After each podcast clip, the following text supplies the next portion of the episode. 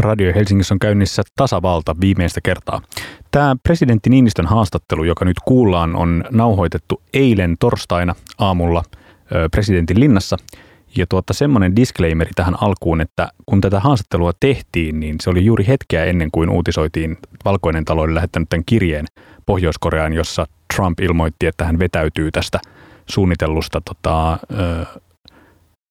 suur, suun, suunnitellusta summitista tapaamisesta. Nythän tänään sitten aamun uutinen on se, että Pohjois-Koreasta on pahoiteltu tätä Trumpin vetäytymistä ja ehkä toivottu, että, että tapaaminen silti onnistuisi. Tiedä häntä, miten tämä tästä etenee, mutta tämä pitäkää mielessänne, kun kuuntelette keskusteluamme, että siinä keskustellessamme meillä ei vielä ollut tiedossa, että tämä virallinen kirje on lähtenyt. Mutta nyt otetaan yhteys tuonne eiliseen ja presidentin linnaan ja sitten sen jälkeen käyn läpi kommenttejanne tuolta shoutboxista.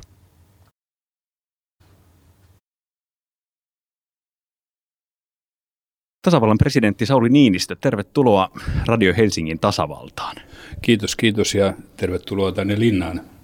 Joo, me nauhoitamme tätä, tota, ollaanko me nyt teidän työhuoneessa? Kyllä, kyllä, kolmannen kerroksen työhuoneessa. Tämä on omituisen siisti ollakseen työhuone.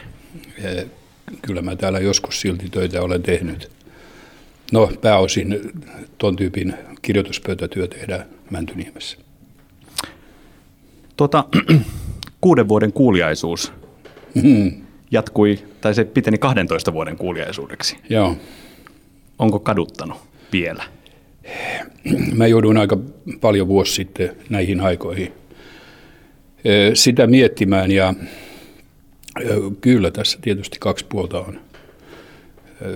Jokainen ihminen tietysti vähän haaveileekin ehkä eläkepäivistä. Se voi nuorille kuulostaa oudolta, mutta iän mittaan niin vapaus alkaa kyllä kiehtoa ja kiehtoi minuakin.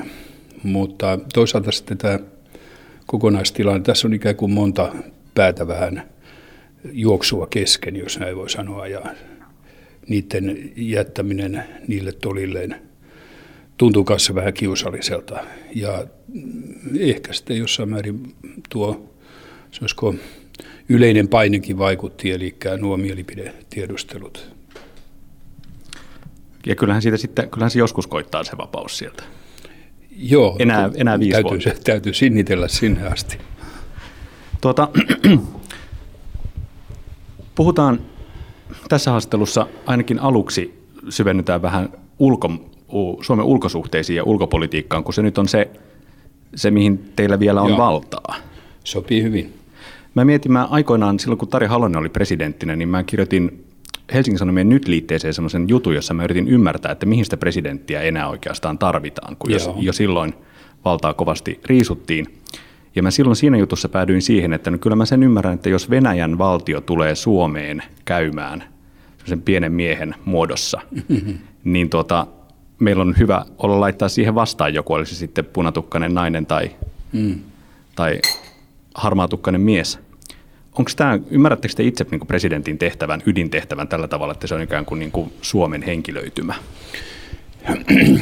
No varmaan, mutta en rajoita sitä nyt ollenkaan Venäjän suhteeseen. Mutta jos nyt mennään ihan päivittäiseen elämään tässä hommassa, niin se tarkoittaa kevyenäkin päivänä kymmenkunta raporttia, lukemattomia yhteydenottoja erilaisistakin vähän ulkopolitiikkaa kuitenkin sivuavista asioista, joita täällä koko ajan Suomenkin hallinnon sisällä liikkuu. Jatkuvaa reagointia. Ja toisaalta sitten tietysti niitä kasvoja ulospäin myöskin, ei pelkästään Venäjään, vaan kauttaaltaan maailmalle. Mutta sekään ei ole ihan sitä nyt vaan, että sanotaan kauniisti päivää ja hymyillään kovasti ja katsellaan vaikka operaa niin kuin viime kesänä – Putinin kanssa me vietimme kahdeksan tuntia, opera mukaan lukien, aina sinne keskiyölle asti. Ja se on hyvin tiivistä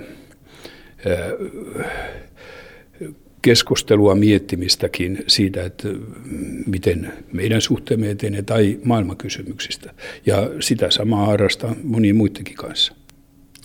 Eikö se ole hirvittävän kummallinen sosiaalinen tilanne, että samalla kun siinä istuu Vladimir ja Sauli, niin siinä istuu Venäjä ja Suomi? No, siitä pääsee kyllä aika äkkiä eroon itse asiassa, kun tulee väistämättäkin hoksanneeksi, että kaikki me ollaan ihmisiä vain.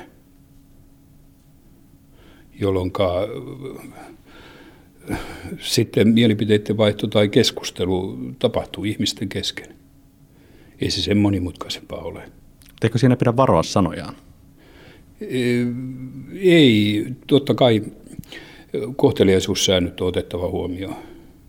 Että on keskustelukumppani kuka tahansa, että kohtelee häntä kunnioittavasti, mutta voi olla hyvin jyrkästi samalla eri mieltä. Ja toisin kuin esimerkiksi nyt sitten ehkä presidentti Putinin julkisesta kuvasta joku kuvittelee, hän sietää oikein hyvin kunnon, kunnon väittelyä. Et, ja niin oikeastaan jokainen. Kun tässä hommassa joutuu ymmärtämään sen, jokainen omalla tuolilla, että hetkinen tuo naapuri saattaa olla ihan eri mieltä kuin minä. Mm. Sitten yrittää joko taivuttaa tai sitten yrittää katsoa, että aha, me olemme tästä eri mieltä, mutta miten me pääsemme ehkä muissa asioissa eteenpäin. Mistä aiheesta teillä oli viimeksi oikein kunnon väittely Putinin kanssa? He, väittelyä meillä on ollut, ollut tietysti koko tämä Ukraina-ketju. Väitelläänkö siinä, siinä vaan tuota, tulee hyvin selvästi todettua, että me olemme täysin eri mieltä niin Krimistä, Itä-Ukrainasta kuin sanktioistakin. Ja se on piste perään sen jälkeen, kun asia on selvä. Okei, tästä ei, tästä ei synny mitään yhteistä käsitystä. Niin kyllähän yleensä väittelyssä kuitenkin sitten se jollain tavalla suppiloituu tai pyritään siihen, pyritään niin vaikuttamaan toi väittelykumppaniin ajatteluun. Esitetään varmaan omia argumentteja, kyllä. Edeltäjänne Mauno Koivisto pohti niin kuin, ei omaa suhdettaan Venäjää, vaan Venäjän ideaa kirjan verran sitten presidenttikautensa jälkeen. Ja hän, hän siinä omassa ajattelussaan päätyi siihen, että, tota, että Venäjän niin suurena projektina on aina ollut oman vaikutusvallan laajentaminen. Että esimerkiksi niin kuin kansalaisten onni tai elinolojen kohottaminen, niin se on niin kuin ollut niin kuin ikään kuin toissijaista tälle suurelle projektille. Koivisto kirjoittaa tässä Venäjän idea kirjassaan näin. Hyvinvoinnin tai onnen tavoittelu ei ole kuulunut Venäjän eikä Neuvostoliiton pyrkimyksiin. Tähtäimessä on ollut tarvittaessa kärsimyksenkin kautta toteuttaa suurempia päämääriä. Onko tunnistatte tämmöistä ajattelua tai analyysiä? Joo, joku toinen läntinen miettiä on kääntänyt sen ikään kuin joksikin perustavaa laatua olevaksi turvallisuushakuisuudeksi tai joku voisi sanoa perustavaa laatua oleva, olevaksi mm, turvallisuuden kaipuuksi ja puutteeksi, että Venäjä todella käyttäytyy tuolla tavalla. Kaikki tuo Neuvostoliiton aikainen suojavyöhykkeet, joita tarkoitti Itäblokki niin sanotusti, ja tänä päivänä myöskin Ukrainakin kuuluu juuri siihen samaan. Moni tulkitsee sitä niin, että sillä tavallaan ylivarmistetaan omaa turvallisuutta. Siis rakennetaan suojamuuria, jotta ei kukaan ainakaan meille asti ennättäisi. Luulen, että tämä on eräs näkökulma, aika lailla samantyyppinen. Ja ollaanhan se sitten nähty, että venäläinen ihminen on oikeastaan aika valmis vastaanottamaan niukkuuttakin. Jos saa vasta, vastapariksi turvallisuutta. Hän uskoo siihen sanomaan, että saatamme olla uhattuna, mm. joten meidän on keskityttävä ylivarmistamaan tai varmistamaan mm. turvallisuuden, joka meistä näyttää sitten kyllä vähintään ylivarmistamiselta tai välillä ekspansiiviseltakin. Mm tämä teidän, teidän eläväksi jäänyt lauseenne oli tämä, että kasakka ottaa sen kiinni, mikä on huonosti. Se ei ole mun lauseeni, se on Suomen kansan pitkäaikainen oppi, jota vain olen siteerannut. Että ka- kasakka ottaa sen, mikä on huonosti kiinni. Joo. Tota, Koivisto kirjoitti tässä Venäjän ideassaan näin, että venäläisessä ajattelussa maa on osa Venäjää, kun se on kerran valloitettu.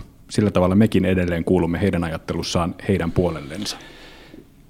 Tästä voidaan sitten olla kyllä vähän eri mieltäkin. En minä olen havainnut oikeastaan oirettakaan siihen suuntaan, että kuviteltaisiin Suomen olevan, olevan saati osa Venäjää, mutta edes välttämättä Venäjän puolella.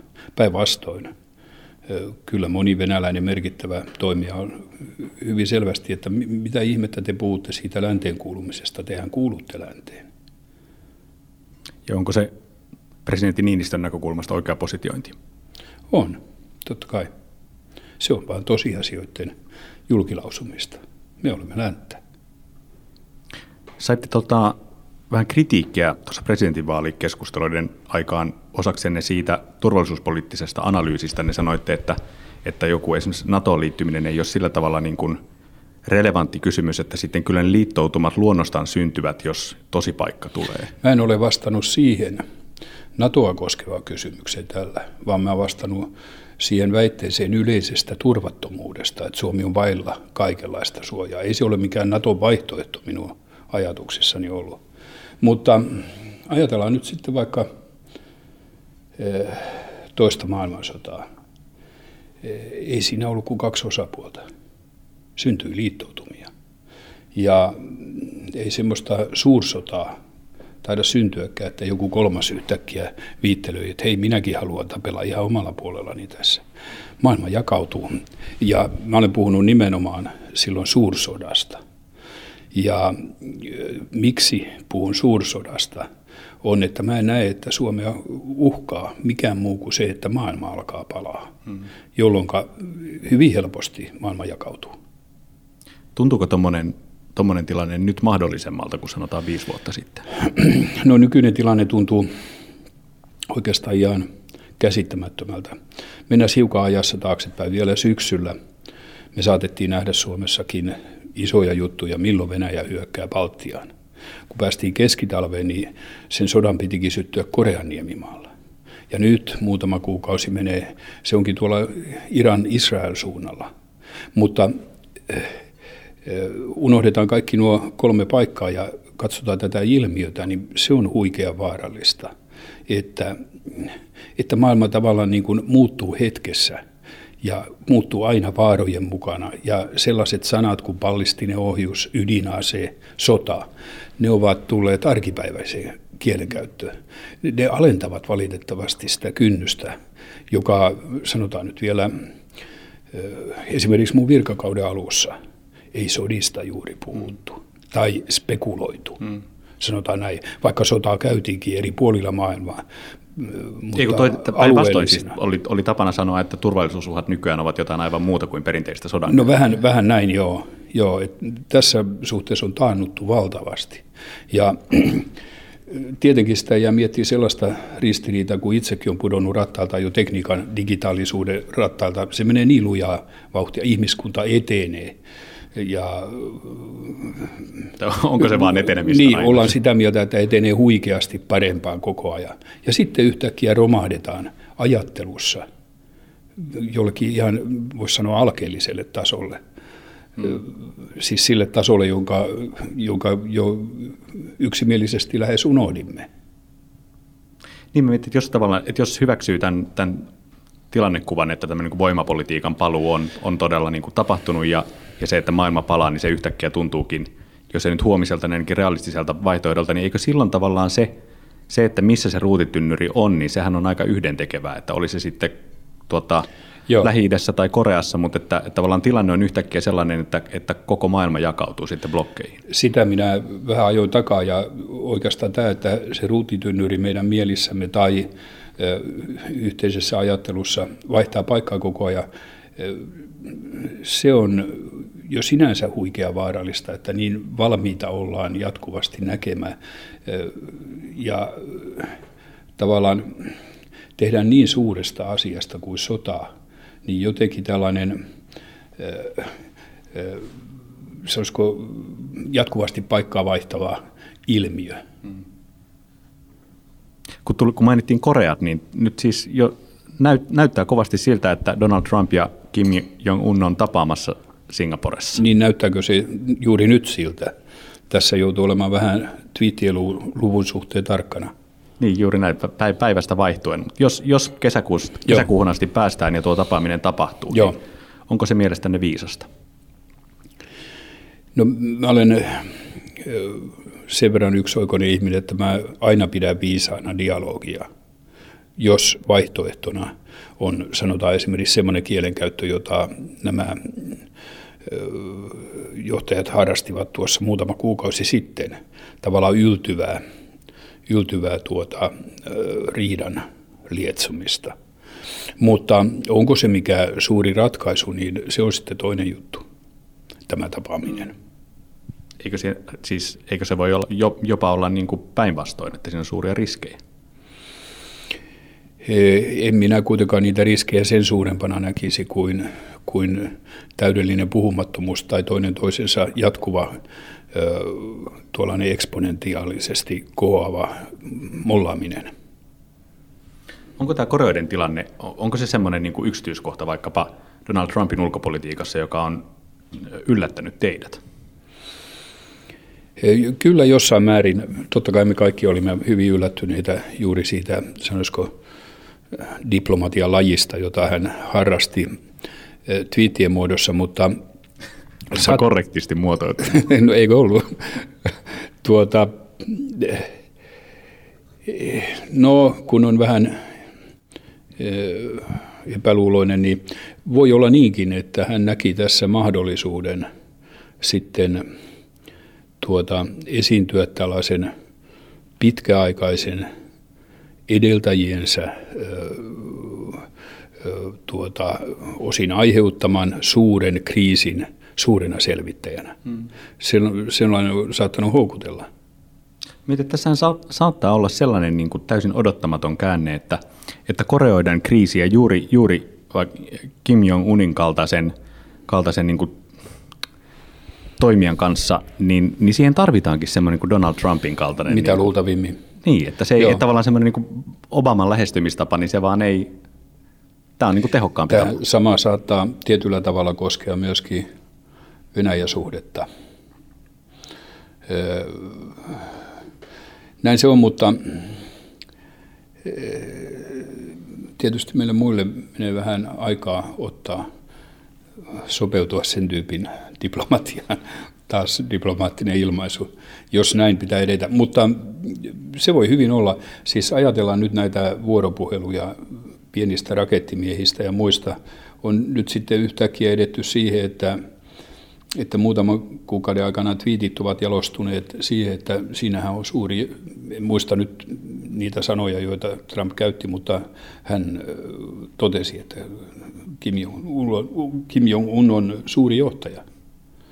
Niin sellaiseen vikkelään, vikkelään tuota, sanoisiko kommenttien vaihtumiseen, niin siihen ei ole varmasti oikein totuttu ja ehkä ei, ehkä ei oikein vaikea kuvitella, että kukaan muu valtionpäämies olisi sellaisen niin kauhean valmiskaan. Trump on tällä valtakaudella ehtinyt jo irtautua, tota, ilmoittaa, tai ilmoittaa, että Yhdysvallat irtautuu Pariisin ilmastosopimuksesta ja Iranin ydinsopimuksesta. Joo. Voiko tällaisen sopimuskumppaniin muu maailma enää luottaa? Joo, tässä nimenomaan Iranin sopimuksen kohdalla nyt transatlanttinen suhde joutuu kyllä ihan uuden tilanteen eteen kun katsotaan sen suhteen kehittymistä, niin siinä ei oikeastaan ole ollut tuollaista takaiskua.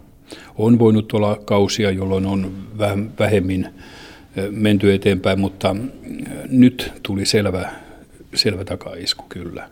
Ja se tulee tietysti sinänsä jo se, että jos sopimus jää sillensä on huono juttu, mutta ehkä suurempi vaikutus tulee vielä nimenomaan sieltä luottamuksen kautta. Ja, ja siinä kuitenkin tulee mieleen nyt sellainen, että huolimatta, tai käytetään tuota Korean esimerkkiä edelleen, että kuinka nopea Trump kuitenkin on käännöksissä. Saattaa olla, että hänen eräät voimakkaat ulostulonsa ovat olleet vain viesti äänestäjille, että hetkinen, minä pidän edelleenkin puheeni. Mutta sitten käytännön tasolla ratkaisut voi olla vähän erilaisia. Otetaan mieluumminkin tämä Kiina-kauppa-esimerkki nyt. Hänhän oli ennen vaaleja todennut, että, että Kiina sen kun vaan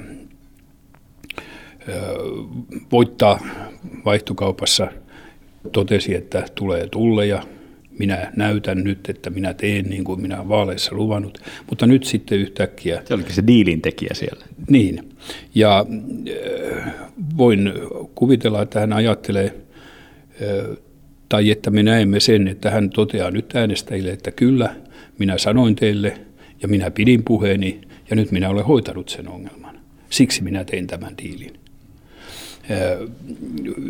Jos jotain tuollaista nähdään Iranin kohdalla, niin tietysti se olisi hyvä asia, eli että syntyisikin yhtäkkiä joku jossain määrin toisenlainen diili, joka sitten, sitten taas kelpaa. Mutta tietenkin kokonaisuutena ajatellen, niin jos mennään tällaiseen kovin turbo, turbulenssiin tilanteeseen, että kaikki diilit hetken aikaa ovat jossain muualla niin, kuin toteutettuna, niin ei se hyvä asia ole. Niin, että Siihen se, muut joutuvat aika lailla sopeutumaan. Että muu maailman, muu maailman odotettaisiin sitä ajattelevan, ajattelevan, että lusitaan tässä tämä Trumpin kausi ja sitten palataan normaalisuhteisiin Yhdysvaltojen kanssa. Niin, tai sitten toinen ratkaisumalli on se, että on oltava sopeutumiskykyinen tavallaan ymmärrettävä, miten hän menettelee ja olla loukkaantumatta tai ottamatta nokkiinsa ja katso, katsoa rauhassa se, että mihin se sitten se mutkittelu tai sanotaan eri vaiheet päättyvät.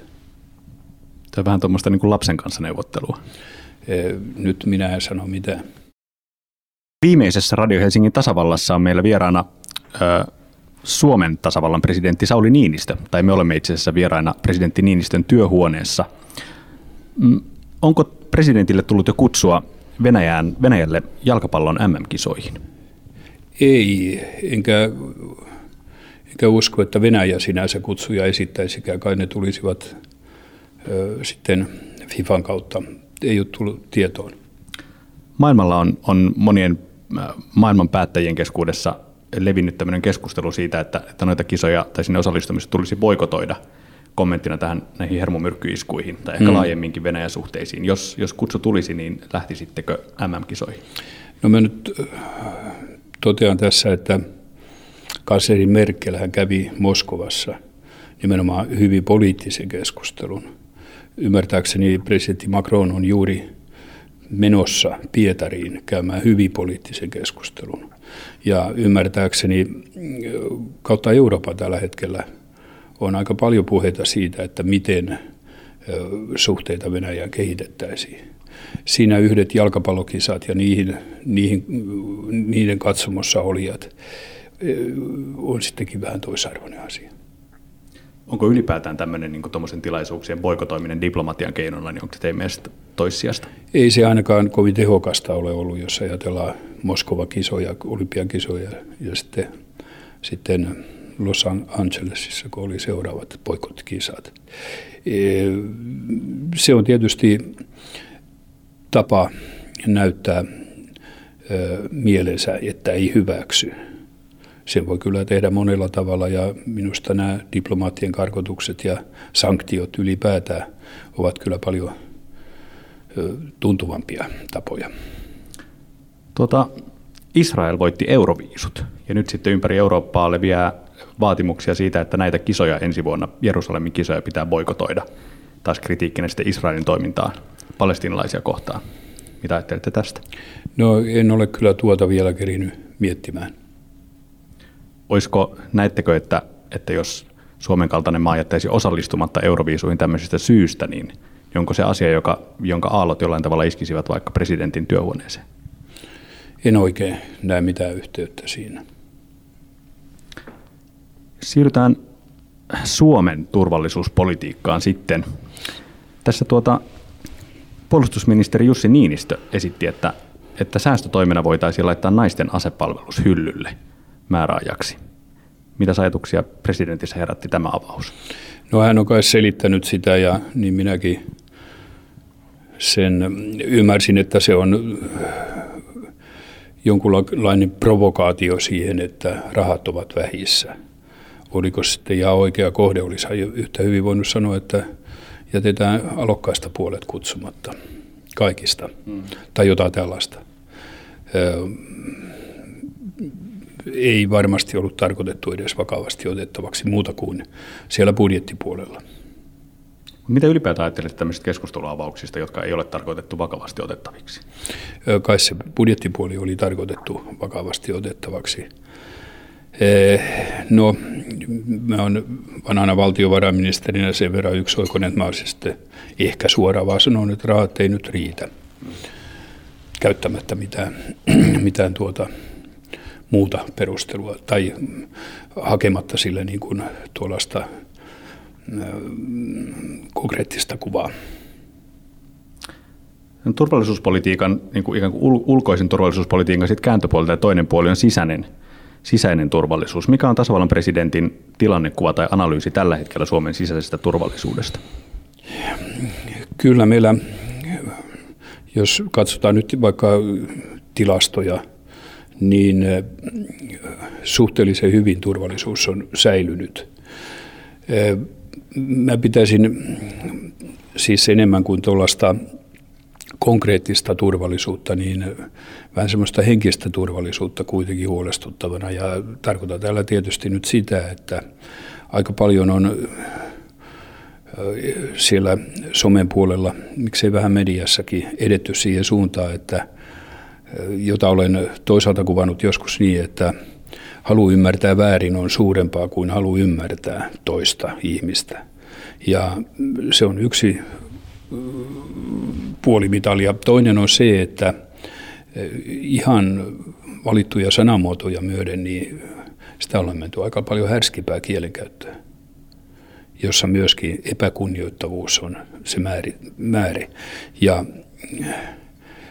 tästä, kun nimittäin ihminen sattuu olemaan niin rakennettu, että, että suunsoitto pyrkii, jos sitä vuodon perään harrastaa, siinä ääni kovenee ja joskus käy niinkin, että sitten ei enää riitäkään pelkät puheet.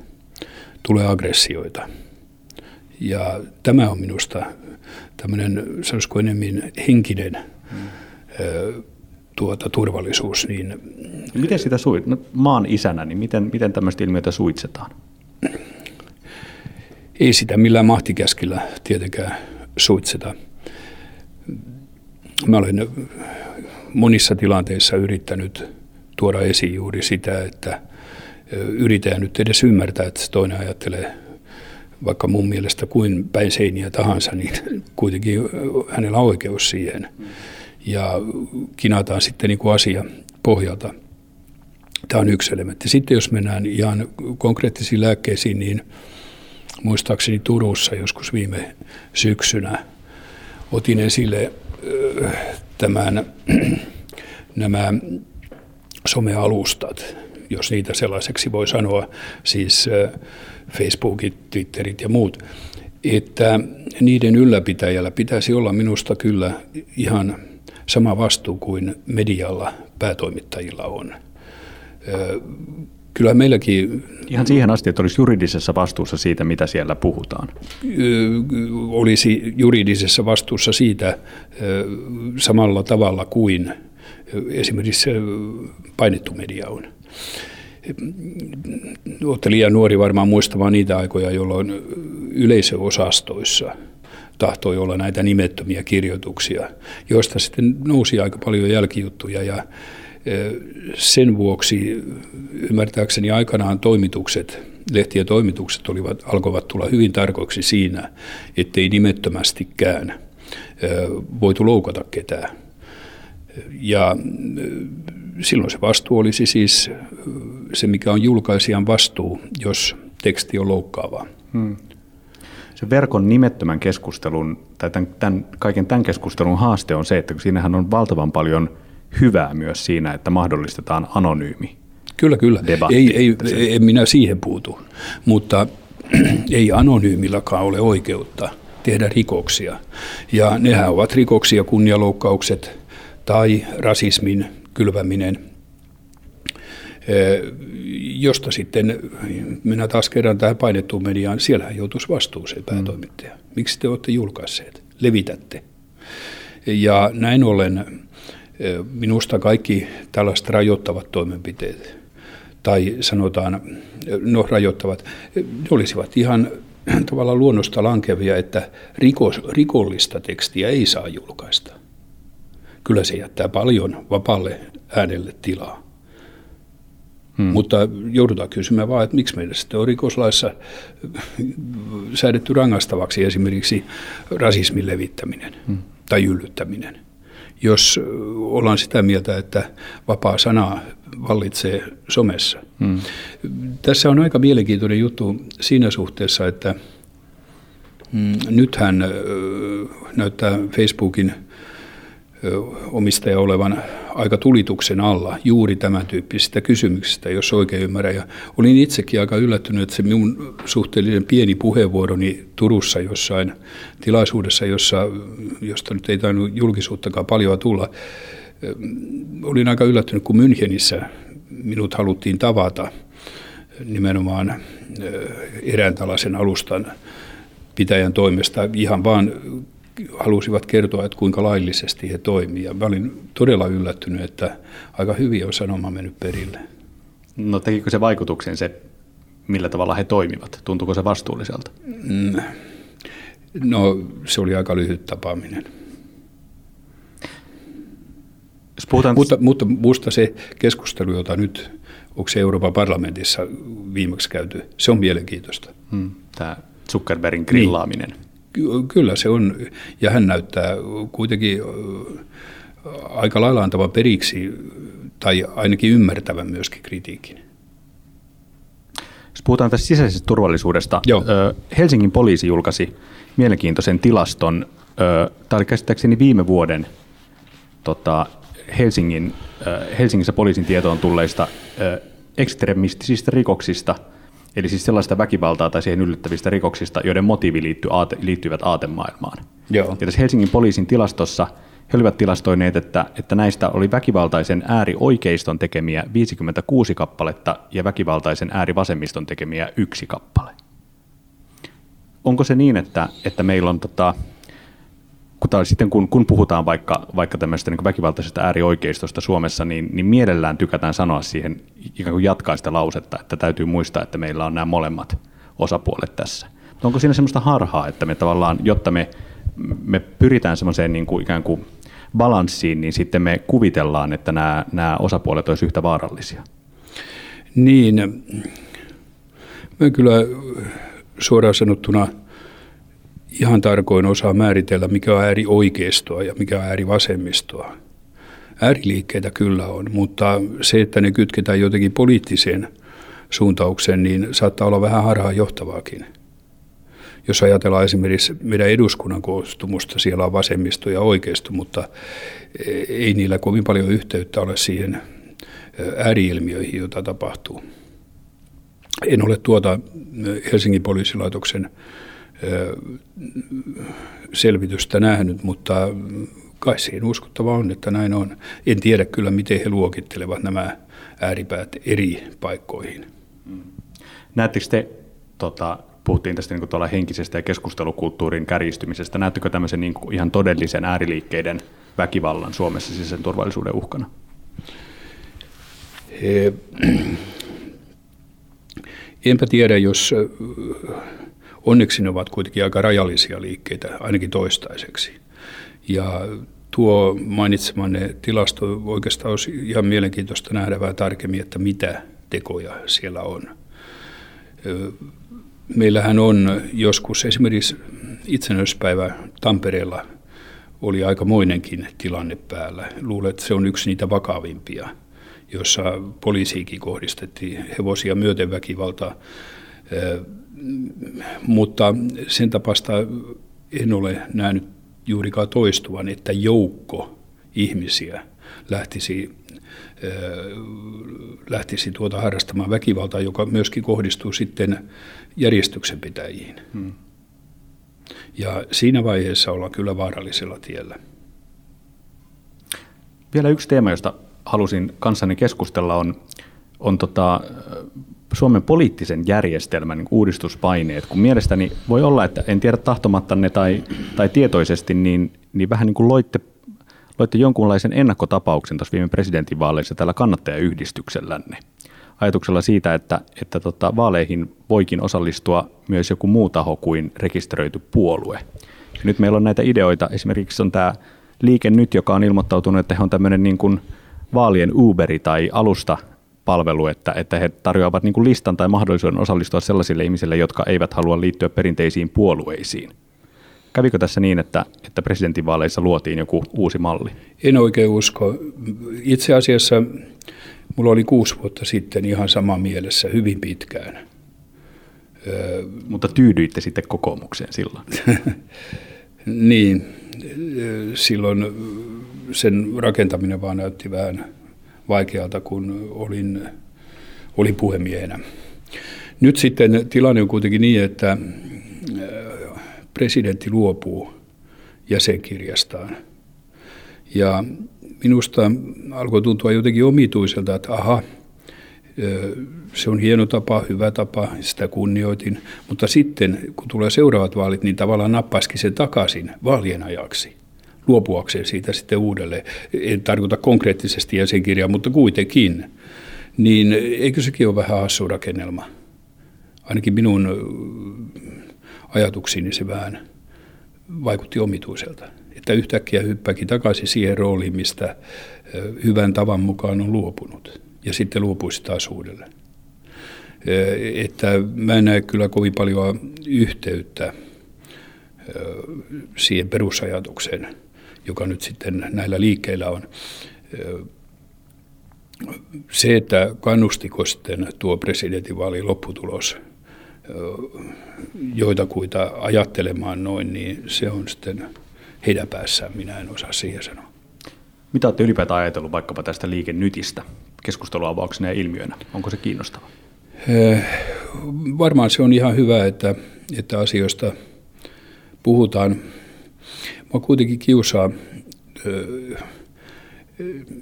nyt yksi ilmiö, jossa minusta politiikan teko tavassa on tapahtunut olennainen muutos verrattuna esimerkiksi mun ministeriaikoihin. Silloin kyllä käytiin kovia taisteluja, niin kuin moni nyt on viitannut esimerkiksi minun rooliini. Mutta ne käytiin kyllä niissä kabineteissa, joissa sitä ratkaisua tehtiin, eikä niinkään sitten mediapalstoilla. Nyt on aika paljon tätä politics by media minusta. Niin kuin julkista pyykinpesua jotenkin? Tai? Niin, ja, niin ja pahimmillaan jopa sitä, että no nimeltä mainitsematta olen parinkin ministerin havainnut jälkikäteen kertovan, että hallituksessa, jossa he olivat mukana aika hiljattain, ei oikeastaan tehty mitään että se oli ihan, ihan tuota, turhaa puuhaa tavallaan. Ja se herättää kyllä kysymyksen siitä, että miksi istuu sellaisen hallituksen pöydässä. Siihen aikaan, kun, kun tuota, mulla on mielikuvia, niin sieltä aika uskottavalla tavalla silloin tällöin saattoi joku sanoa, että hyvä, jos ei kerran tätä tapahdu tai tapahtuu näin pahoja, niin minä tästä lähden. Ja sitä uskottiin myöskin. Ja sitä, sitä kautta haettiin sitten, sitten näitä ratkaisuja. Nyt sitten... Niin, että nyt luovutetaan liian helposti. Onko se se? Ei, ei minusta. Että ei ole, ei ole staminaa hakea sitä Otetaan sitten muutama, muutama muu kritiikin aihe esimerkiksi ulkopolitiikkaan, niin kyllä mä ymmärrän, että ulkopolitiikkaa ei hyväksytä, mutta jos kansanedustaja on sitä mieltä, että hän ei hyväksy, niin hän on nimenomaan istumassa siellä päättämässä siitä esimerkiksi turvallisuuspoliittisesta selonteosta.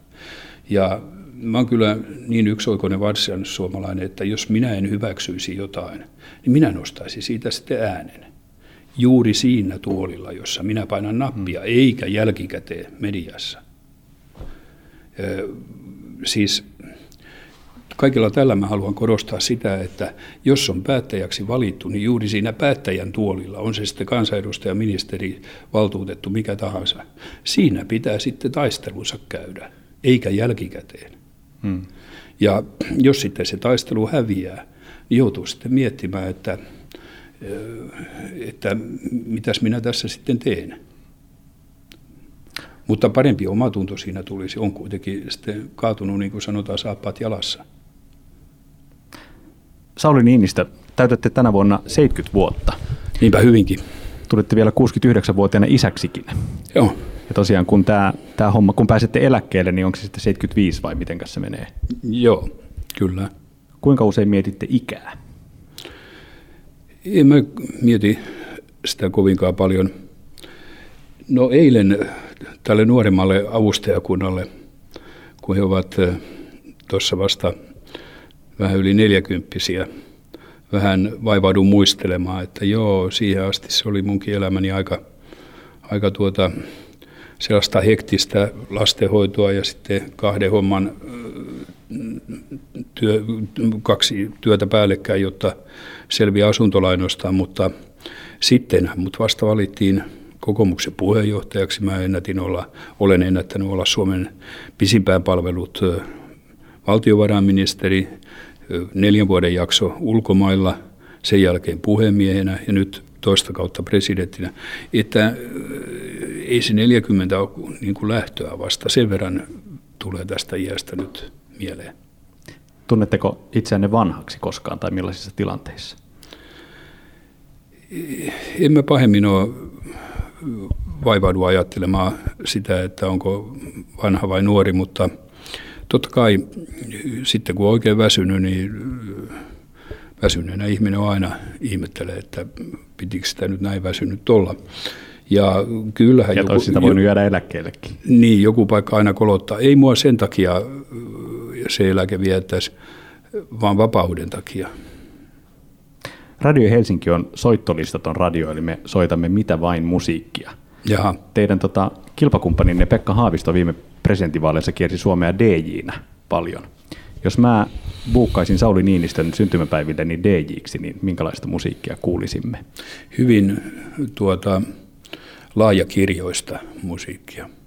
Mä en ole siis sillä tavalla omistautunut mihinkään erityiseen musiikkiin. Teillä ei ole semmoista maanantai-aamun levyä, jolla lähtee viikko liikkeelle? Ei ole. Ei oikeastaan ole, mutta jos ajatellaan aamun liikkeelle lähdöstä, niin, niin, niin yksi sellainen mielikuva on kyllä, kun herättävä radiokello alkaa soittaa vähän huonona aamuna kappaletta Elämä on kaunis, elämä on kaunis. Ja sitä kun kuuntelee, se tulee aika monta kertaa toistona. Onko se Sydenius, Rydmanin, kumman kappaleeseen? Rydmanin se taitaa. Niin siinä sitten vähän huonommallakin mielialalla kyllä väistämättä tulee hymyhuuleen. Ai mä niin, voisi siinä käydä toisinkin, että potutus vaan pahenisi. Niin ensin varmaan joo, mutta, mutta sitten kun toistoja tulee. Kiitos haastattelusta. Kiitos vaan. Yksi semmoinen puoli tästä ohjelman tekemisestä, jota kyllä jään ikävöimään, on tämä musiikilla kanssanne keskusteleminen tämän viimeisen vartin ajan. Tuolla Shoutboxissa toivottiin tätä allasoivaa kappaletta Röyksop ja Susan Sundför yhdessä Never Ever. Se onkin soinut tässä viimeisen vuoden aikana levylautasella tiuhaan. Se on eri, erinomainen toive, joten toteutetaan se tässä. Ja käytetään itsenäistä journalistista harkintaa jätetään soittamatta tuo presidentti Niinistön mainitsema Elämä on kaunis kappale. Sehän Sundförin sanathan sopivat erinomaisesti tähän viimeisen lähetyksen loppuun myös. Kiitos monista kauniista viesteistä Shoutboxissa, niitä on täällä luettu ja liikutuksen tilassa – rullattu shoutboxia. Erityisterveiset Tanskaan sieltä kuulija kertoi, kuinka tasavalta on pitänyt kartalla Suomen poliittisesta tilanteesta. Kiva kuulla. Ja toinen teistä kertoi, että tasavalta sai minut vastoin kaikkia todennäköisyyksiä kiinnostumaan politiikasta. Se on kyllä kiva palaute sekin.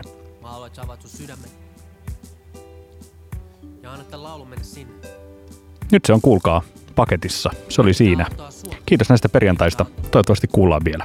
Morjes.